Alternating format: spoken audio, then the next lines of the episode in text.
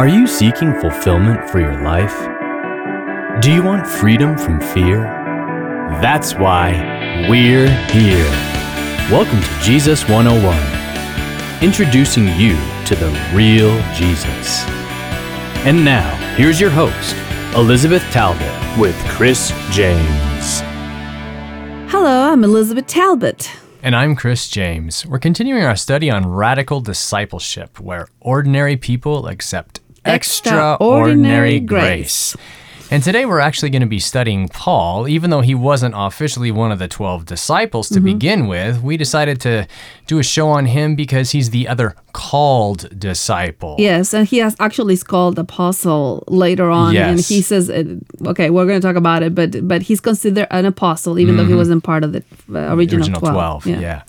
So um, Paul had lots of, or Saul, as we're talking to begin Yeah, with, had lots right. of lots of zeal and Yes. lots of religious, you know, Yeah. um, just Zeal. and just Passion. that Yeah. he just wanted to go out there and he wanted to stand out there for God. But unfortunately, it was uh, misguided a bit, shall we say? So have you ever? Struggle with, with that, struggle with that, where you're you actually persecuting people because you know that's the right thing to do. You think? Yes, you know, I I'm very guilty of that. I spent quite a bit of my life before the difficult part of my life, um, which was my divorce from my first marriage. Before. Right. that, I was uh, what we call religiosity Hmm. versus Christianity. Is, is this obsession with rules and regulations? Um, Right. Most of them made up by myself. Sure. And so, if, if you were whistling the wrong tune uh, on the holy day, I would Hmm. Yes. Hmm. I would stop you. And and I was the type of person that I would crush your spirit any day in order to keep the letter of the law. Yeah. So for me, the letter was so important that I didn't care what I did in the process, Yeah. even if I killed you mm-hmm. and your spirit. Yeah. And I've seen that happen to many other people that that have you know told kids to to leave the oh, church Oh, it, or something. it happens all the time, unfortunately. And I mean, it's it's unfortunate because that's not what God Yeah. has called us to Yeah, do. But many of us feel that That- actually, exactly. you know, this is this is so important that we must enforce it. and in doing so, it, and this is what happened to the Pharisees in the time of Jesus. They Mm-hmm. Yeah. kept saying, "How come you're eating with these people? How come you're, Right. Mm-hmm. you know, this and that?" And and and Paul was one of those people. Um, and I actually am thankful for the painful times in Mm-hmm. my life. Now, of course, I live in a different universe, and I've been married to my husband Patrick for 15 years. But but this time of pain in between back Right. then actually made my religion travel from my head to my heart, and uh, I'm I'm blessed because of it. Mm. Yeah. And and Paul will have to be knocked off his horse as well, like I had to be knocked off my horse, Yes. uh, emotionally in this case.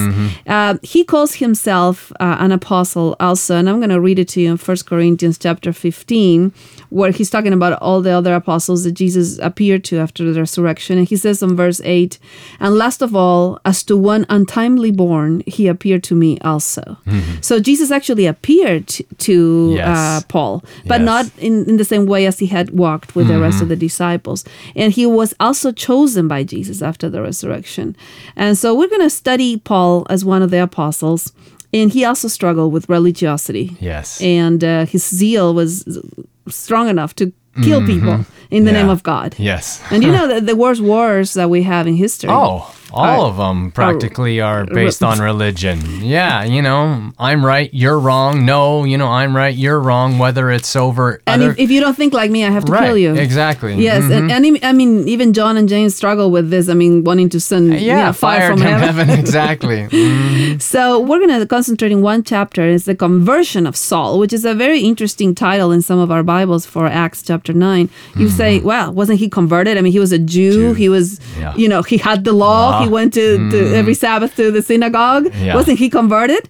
Well, obviously he wasn't. You know, so you Yeah. can be a religious person and not be converted. absolutely. And so in this case, um, uh, we know his Hebrew um, name is Paul, but he his original name was Saul. And we're introduced to this character in Acts seven fifty eight when when Stephen is being martyred, Yes. and he's holding the coats of all those who are thrown the stones. Stones, yeah. Um, what else do we know about Paul? He is Well, he's uh, a Roman citizen, right? Right, very important. He was a Roman citizen, so he could appeal to Caesar eventually at the end of his life in Acts, in the book of Acts. Mm. Yeah. He's from a city called Tarsus. Yeah. But we know that he really studied the Bible because he had a very famous um, teacher. Ah, yeah. Mm, His name was Gamaliel. Yep. And uh, this was like having a PhD in theology, you know? Oh, wow. This was not just a regular disciple that you sat at somebody's feet, Mm-hmm. but this is a, a top of the line Jewish teacher, known and famous. And so Paul is his student. And um, so he's very zealous. He can probably, you know, recite the whole law by heart and, Mm-hmm. Yeah. and all of that. so zealous that he decides to follow these people that are, you know, getting on his nerves. Uh, yeah, the way. the way. Yeah, and, he didn't really follow the way. He just sort of tracked them down, per se. It was more like hunting. exactly. and so he will go to Damascus uh, in the province of Syria, quite quite outside the large uh, Jewish territory, Mm-hmm. because he f- heard that some of these Christians called the Way, because Jesus was the Way, Yes. uh, uh, were, and he got a legal document called the the right of extradition Mm-hmm. Yeah. Mm-hmm. uh, for the refugees from Jerusalem to bring them back so they could be judged. yes. Yeah. So that's where we start with this encounter uh, on the way to Damascus. He's about Mm-hmm. to do this. And well, chapter 9, verse 3 changes the story. Yeah. As he neared Damascus on his journey, suddenly a light from heaven flashed around him.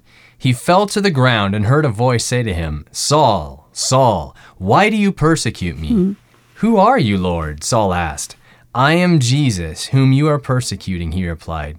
Now get up and go into the city, and you will be told what you must do. This is when uh, he gets knocked off his horse. And like I said, I think all of us that are religious people, per se, need to get knocked off our horse. Oh, yeah. Yeah, we, we must be broken. we must be broken. We become wounded healers, and God will Mm-hmm. Yeah. Mm-hmm. use different things for for this. Yeah. Because it, the longest, I always say, the longest journey Journeys. somebody will ever have are 13 inches, which is from, your, head, to your, heart. And um, this is what happened to him. He, you, you Mm-hmm. can be a religious person and not be a disciple of Jesus, Yeah.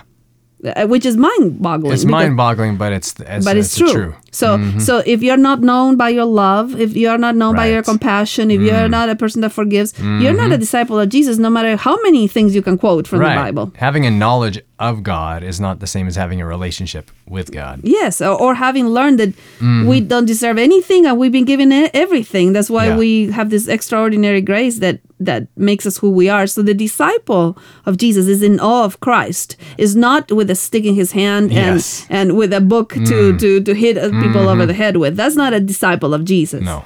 Yeah. So Yeah. so Paul had to to learn that, and and Jesus appears. Um, Yeah. I mean, I just love how he's saying it's like, why are you persecuting me? I You love. know, it's not like he's saying, why are you persecuting these other people, these other Christians, those followers of me? No. Why are you That's a, persecuting that's a great me? point. How personal Jesus took it, Mm-hmm. um, and Jesus obviously is going to reveal himself to to Saul. And by the way, here we have Saul, Saul. This double address is very common because every time God is gonna do a divine commission, He calls it twice. Yeah, I love that. So, so like Moses, Moses back then, you know, Yes. Saul, Saul. So he's about to be called for something, and we don't know what it is, and he doesn't know what it is, and and Jesus tells him, "Go to, to the city, and you're going to be told Yeah. what it is." So um, here we're g- discussing religious zeals versus a killing spirit of religion, which, like we said before, people Mm-hmm. Yeah. kill in the name of the re- religious until Yeah. today.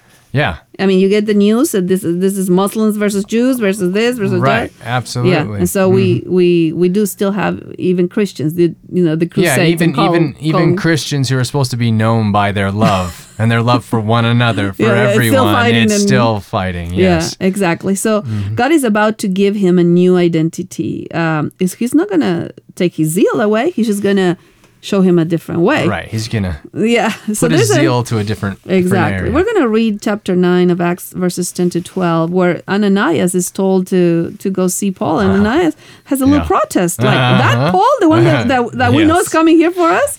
So let's read uh, chapter 9, verses 10 to 12. In Damascus, there was a disciple named Ananias. The Lord called to him in a vision, Ananias. Yes, mm-hmm. Lord, he answered. The Lord told him, Go to the house of Judas on Straight Street and ask for a man from Tarsus named Saul, for he is praying. In a vision, he has seen a man named Ananias come and place his hands, uh, uh, come You're- and place his hands on him to restore his sight. Yeah, so obviously we have two visions one that Paul is receiving and one that Ananias is receiving. Yes. And both of them uh, uh, match. Yes. But Ananias says, I-, I think you got the wrong. Yeah.